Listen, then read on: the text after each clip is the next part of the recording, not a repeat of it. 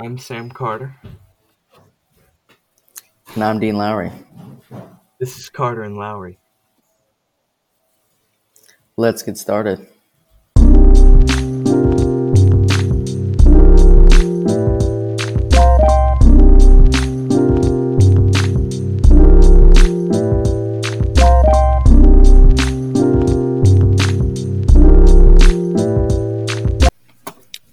Welcome back to Carter and Lowry, episode number 16. We've got a great episode for you, including the best game of the week and the Super Bowl. But we'll be kicking off this week with our NFL segment. Super Bowl number 55, the Chiefs 9, the Buccaneers 31. Tom Brady with 201 pass yards, three passing TDs, and the Super Bowl MVP. Rob Gronkowski with a surprisingly good game, six receptions, 67 receiving yards, and two receiving touchdowns. This is Tom Brady's fifth Super Bowl MVP and seventh Super Bowl overall, more than any franchise ever. Tom Brady um, with the most. Um, this is the first time Patrick Mahomes has lost by double digits, and the first time he hasn't thrown a passing TD in a start in his entire career. So, Sam, give me your first thoughts with this game. Well, I'm I'm very surprised that the Chiefs didn't bring a little more thunder, but I guess you just never bet against Tom Brady. So Yeah, and I would even say uh, the defense was really the surprising thing for me because you know they were. I feel like in the entire games, Mahomes was just running all over the field, trying to get something off, um, but a comeback never materialized, and the Bucs pulled it out. So, Sam, if you were the one that was voting, would you have voted Tom Brady to be the Super Bowl MVP here? I don't think I would because he I mean he had a fine game, but he he wasn't the top performer. I don't know who I'd give it to though.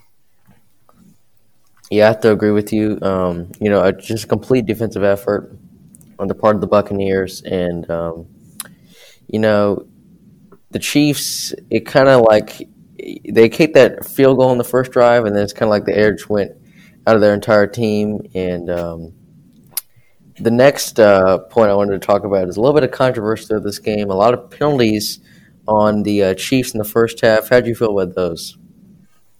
Well, right there at the very end of the half, they had two very questionable pass interference calls that ended up leading to a Buccaneers touchdown.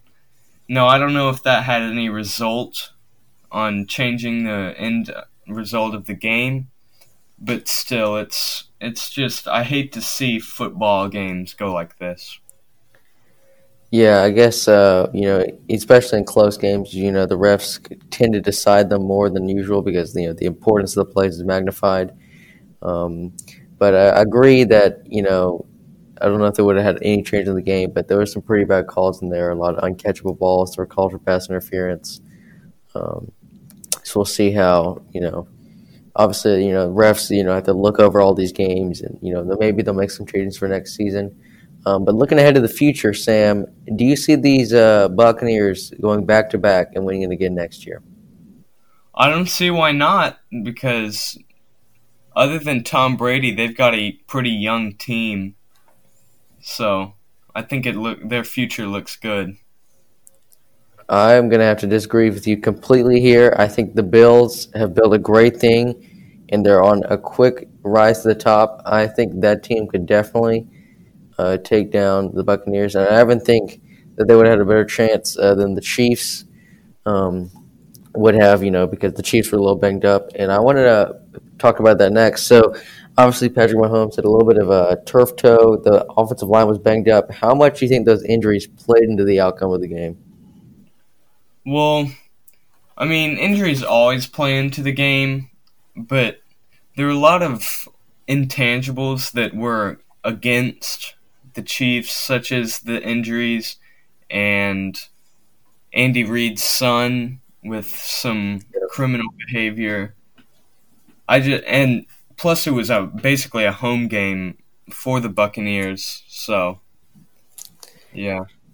Yeah, I mean, um, you know that offensive line. You know, I think that's part of the reason. It's always such you know such an unheralded aspect of any football team you know, protecting the quarterback. And the reason that Mahomes, like I said, has been invincible. He's never even lost by double digits. He won like something like 25 out of his last 26 starts before this game. And, you know, when they were a little bit banged up, you saw every play Mahomes was just running all over the field. He almost made some crazy passes, uh, but a few drops late, and a comeback never materialized. Uh, but that is going to be it uh, for our NFL uh, coverage of the games. We covered almost the entire season, and it was a you know great effort by I think by the NFL, Roger Goodell to get all the games in and uh, have a Super Bowl, and uh, so amazing job by everyone at the NFL. Uh, but one other thing that happened over the weekend was the NFL honors. Uh, read those over quickly. Uh, the main highlights: Defensive Player of the Year was Aaron Donald. Offensive Player of the Year was Derrick Henry, and the MVP was Aaron Rodgers, his third MVP. Sam, I think you said Aaron Rodgers was going to win it last week. Uh, how do you feel about this pick? I mean, yeah, he was the best performer this season. Now, I don't agree with Derrick Henry being Offensive Player of the Year. So, who do you think uh, should have won it? Josh Allen, definitely. Yeah, um, I think even Josh Allen should have won MVP, but uh, I think they wanted to switch it up and you know not put two quarterbacks in there. Um, but I think that NFC Championship game kind of it left a bad stain um, on Aaron Rodgers' season. But I don't know that isn't the playoffs aren't as big of a, taken into account as they should be. You know, it should be mostly the regular season with any MVP award. Um, so yeah, I guess that's going to be it uh, for the NFL segment for quite a while. Um, like I said, as with college football, we will be updating you on any free agency signings. Obviously, the Deshaun Watson saga will continue, um, so we'll update you there if there's any major updates. Um, but that is it, and uh, yeah. Uh, so coming up next, we're going to be covering, like I said, the best game of the week, the Duke UNC game. We'll be right back. All right, welcome back to Carter and Lowry. And this week, uh, the Tar Heels played twice. We'll go quickly through the Clemson game, um, 50 to 63 at Clemson on Tuesday. Not a very good game from the Heels. You know, really couldn't score the ball, but uh, that's it. And uh, going ahead to the obviously the greatest rivalry in college basketball, UNC uh, Duke. The Heels won 91 to 87 at Duke on Saturday. Caleb Love, 25 points, seven assists. His best game as a Tar Heel. Armando Bacot bounces back from the bad game against Clemson 16 points and six rebounds. UNC shoots 10 from for 15 from three, easily the best three-point shooting performance of the season by the Heels, and the first time the UNC has beaten Duke at Cameron since the shoe game, the game when uh, Zion Williamson uh, broke his shoe on the first plays of the game, um, and UNC ended up winning. Um, so, Sam, give me your first impressions from this game. This is the most complete game that I've seen Carolina play all season. I mean, I don't even think that they've scored 80 prior to this point. You correct me if I'm wrong, but yeah, they scored 86 um, against Tennessee State. But go ahead. Uh, well, still, it's not 91. But yeah, the most complete game and the best game that I've seen the Tar Heels play all season. Yeah, for me, uh, the one takeaway is Caleb Love. Um, he really stepped up big. Um, tw- obviously, 25 points. You know, I think at the start of the season, you know, I think we we have been the Tar Heels have been so blessed to have guys like Marcus Paige and Joel Berry who have stayed there, and even Coby White. You know, just picked it up, pick up the offense so quickly, and it really runs through the point guard being able to you know pass it to the post and to the wings you know, I, I, think it took him a few games to, to kind of start to learn that. I think he's really picking on, and um, if he can be consistent, you know, like 15 point uh, score, that'd be a tremendous help. But um, so many guys in double figures, and I mean, it's a tr- tremendous game. You know, I don't think the Tar Heels were losing for more than a minute of this game, and I mean, it kind of goes to show you know, we needed to step up and score a lot of points, we did it, and that gives me a lot of hope for the uh, NCAA tournament, where you have to score consistently every single game because you never know when you're going to play a team who suddenly gets hot. Mm-hmm. Um, but a great uh, win, and uh, hopefully we'll be able to complete uh, the season sweep. Um, next, I think it's March the fourth is when Duke visits the Dean Dome. Um, but next week, obviously, uh, we record on Mondays, like I've mentioned so many times. So we do not know what happened in the Miami game. It's in the description. Um, the Tar Heels also will face Virginia, number nine Virginia, in Virginia.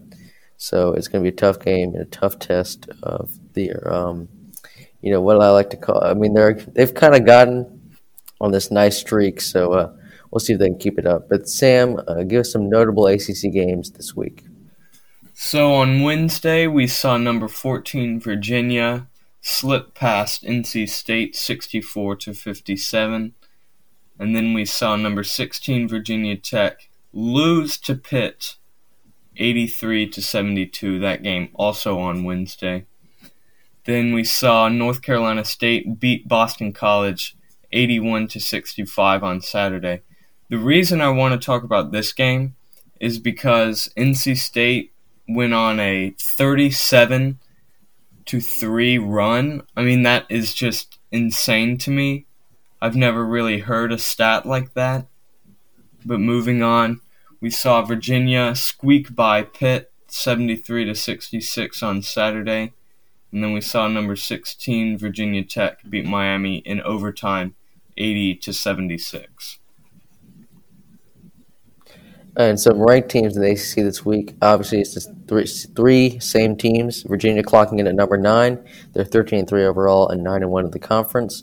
Florida State is clocking in at 17 at 10 and 3 and 6 and 2 in the conference. And Virginia Tech is 18th.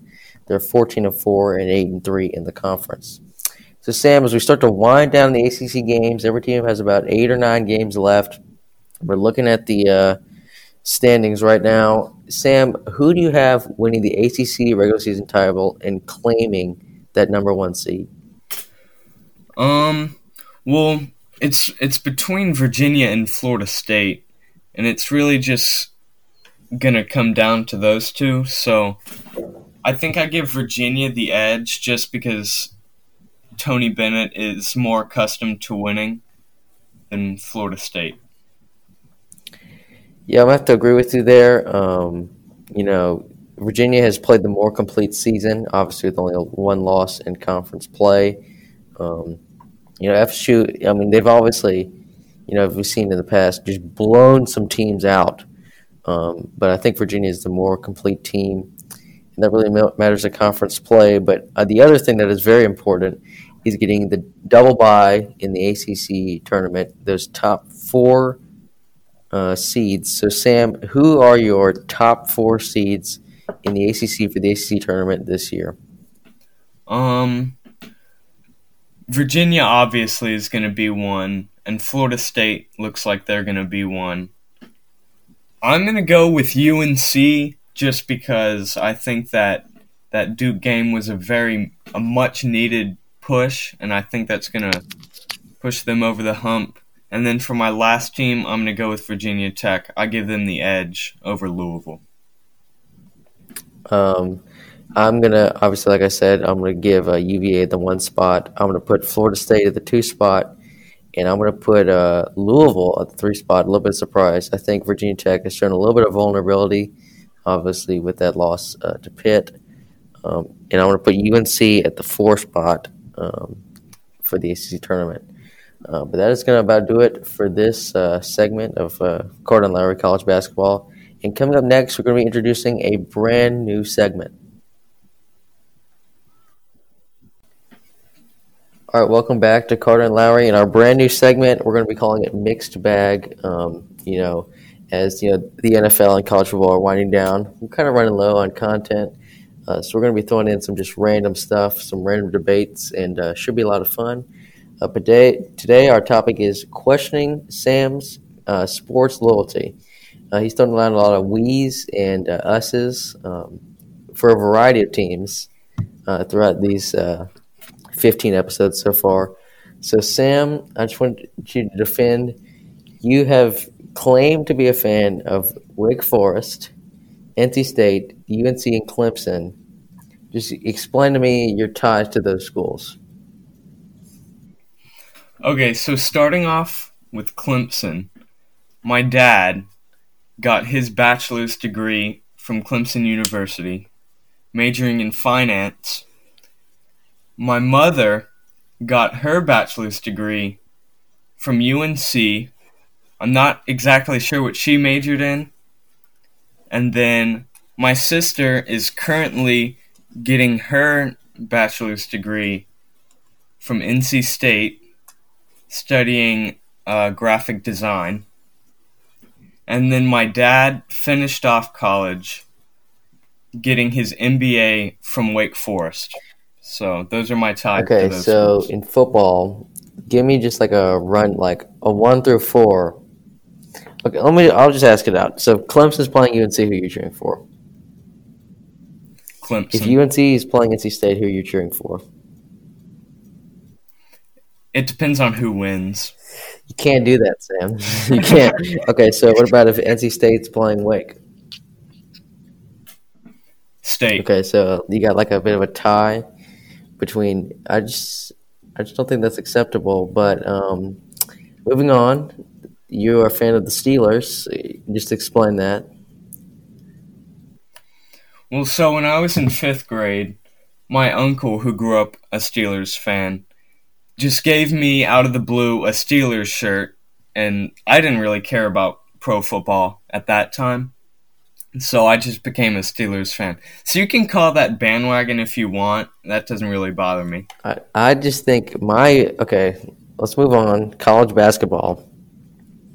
Clemson's playing mm-hmm. UNC. Who are you cheering for? I mean, they just they just played. Like, did you watch the Clemson UNC basketball game? Yeah, so during the game, no, I'm not even. I'm not during the mm-hmm. game. Like right before tip off, if I asked you who do you want to win this game, well, who are you going to answer? I think I told you. Well, who? I don't remember. What did you say? I told you I was cheering for whoever won. That's that's a problem. I just think that's a problem. I think that's acceptable. I think that's acceptable. So during the, do you like switch with like the lead changes? Or are you just hoping for a good game? Like if UNC takes the lead by five, you like go UNC? But then Clemson goes on a 10 run. Now you're cheering for Clemson? No, it's it's really you can't really switch back and forth. It's it's I I cheer for a good game and then whatever the outcome is, then I kind of say that I was cheering for that team. I just I guess I don't know. Okay, so let's talk about last season uh, in college basketball. Okay. Obviously, UNC had a pretty bad season. And Clemson, mm-hmm. what I don't even know what they did. Where were they? Like it was they, it was pretty okay. good season. It wasn't So, special. which team were you following closer? Probably Clemson just because I mean, they're doing decent for Clemson standards and you know, Carolina was doing terrible. So I wasn't cheering for Carolina any less. That's just it was just I followed. That's just the closely. that's literally like that's just the problem I have. Like that's just the definition of a bandwagon. I'm not saying I was cheering for them. You're just a no man. The definition the definition of bandwagon is hopping on a team where you have no ties, regardless, to that team because they're good. I just no. I just feel like here what you're doing is you're saying, all right, I have got this bailout. You know, these four college. T- it's not really a bailout, but you should just have a team. Like I just cheer for UNC, but you're just you're what Clemson's good one season. Oh, I'm gonna cheer for them. UNC's good one season. Oh, I'm gonna cheer for them. Like I just feel like it's just not. You can cheer for multiple teams. It's just not right It just makes it more fun. That's just, what it is. No. um, so maybe maybe we'll do an Instagram poll. Obviously, follow us on Instagram at Carter underscore and underscore Lowry. Um, but I think Sam is a bandwagon. Um, uh, Reed Weichel, we could also call him into question for being an LSU UNC bandwagon. Um, yes, that I'm directly calling you out. We will have you on and I will expose you as a bandwagon. Um, but that is going to do it uh, for this uh, segment of Mixed Bag next week.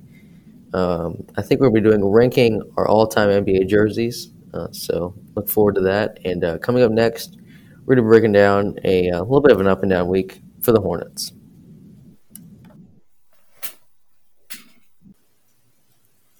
All right, welcome back uh, to Carter and our NBA segment, directly following uh, the Carter acquisition. Uh, the Hornets this week went one and two. They're now nine and eleven overall. Oh, excuse me, I think I messed that up. They're actually eleven and thirteen overall. Uh, they lost to the Sixers and the Jazz, but they did beat the Wizards uh, this past Sunday. Just looking at these games, Sixers and the Jazz games, you know, the defense really wasn't there. I think, um, obviously, if you didn't know uh, we talked, we put in the description the uh, Hornets beat um, the Heat in a wild game, but Lamelo also started that game, um, and he's been starting ever since. And I think that it's taken the a moment for the defense to adjust, but they played a great defensive game against the Wizards. Uh, next week, the Hornets will see the Rockets uh, on this Monday, so we'll put that in the description along with the Miami game. The Grizzlies on Wednesday, Timberwolves on Friday and the Spurs on Sunday. So four opponents who are either below or at 500. So definitely an opportunity uh, to take advantage and maybe slip into potentially the fourth spot in the East. But Sam, give us our player of the week. So our player of the week this week for the Hornets is still LaMelo Ball, who just broke his own career high of 27 points now he has a 34 point game against the Jazz. The Hornets did lose that game, though. Yeah, um, you know, it was an offensive slugfest, and LaMelo, he took advantage. Um, but he's he's going to be a hot topic, as we're going to talk about later. All right, to get you up to date on the top dogs over in the East, the 76ers are at the one spot, 17 and 7. The Bucks are at the second seed, 15 and 8. The Nets are 14 and 11, and the Celtics are 12 and 10. Sam, what's going on out west? So in the West, we have the Jazz now taking the lead at 19 and 5. We have the Lakers coming in at second at 18 and 6. The Clippers at third at, at 17 and 8. And then the Suns in the fourth spot at 13 and 9. And yes, Bradley Beal is still leading the league in points per game, averaging 33.2 points per game. But Stephen Curry is hot on his tail. Sam, who is leading the league in rebounds? It is not Andre Drummond anymore. Clint Capela has overtaken Andre Drummond. Yeah. 14.6 rebounds a game.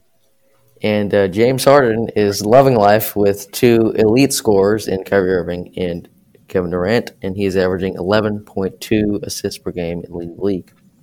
All right, Sam, like I mentioned earlier, LaMelo Ball now starting. He's putting up some great numbers. You know, Devonte Graham and Terry Rozier been hurt. Terry Rozier's back. Devonte Graham is still sitting. After he is now started, can you put him back on the bench? I mean, obviously you can, but I don't think it'd be good. I mean, the Hornets have a rhythm now that I don't think they had prior to starting him. I would have to agree with you. Um, obviously, you know, you're going against the 76ers and the Jazz, uh, the two one seeds right now, so I didn't really expect to win those games. Um, but I think the true test is this next stretch, like I mentioned. You know, some very easy opponents. Let's take advantage you know, potentially, you know, if we continue this streak, you know, get it up to a six game winning streak. And, you know, the East is pretty, uh, top heavy right now. So sneaking into that fourth spot before we have to, you know, go face some tougher opponents again would be a great um, confidence boost for this team. Uh, but this team is playing with a lot of confidence. You know, they're moving the ball, they're moving really fast. It's throwing a lot of teams for a loop. Um, so we'll see how they do in the coming weeks. Uh, but that is going to do it uh, for this episode of Carter and Lowry. And as always, thanks for listening. Thank you for listening to this episode of Carter and Lowry. Special thanks to our listeners and our producer, Buzz Sprout.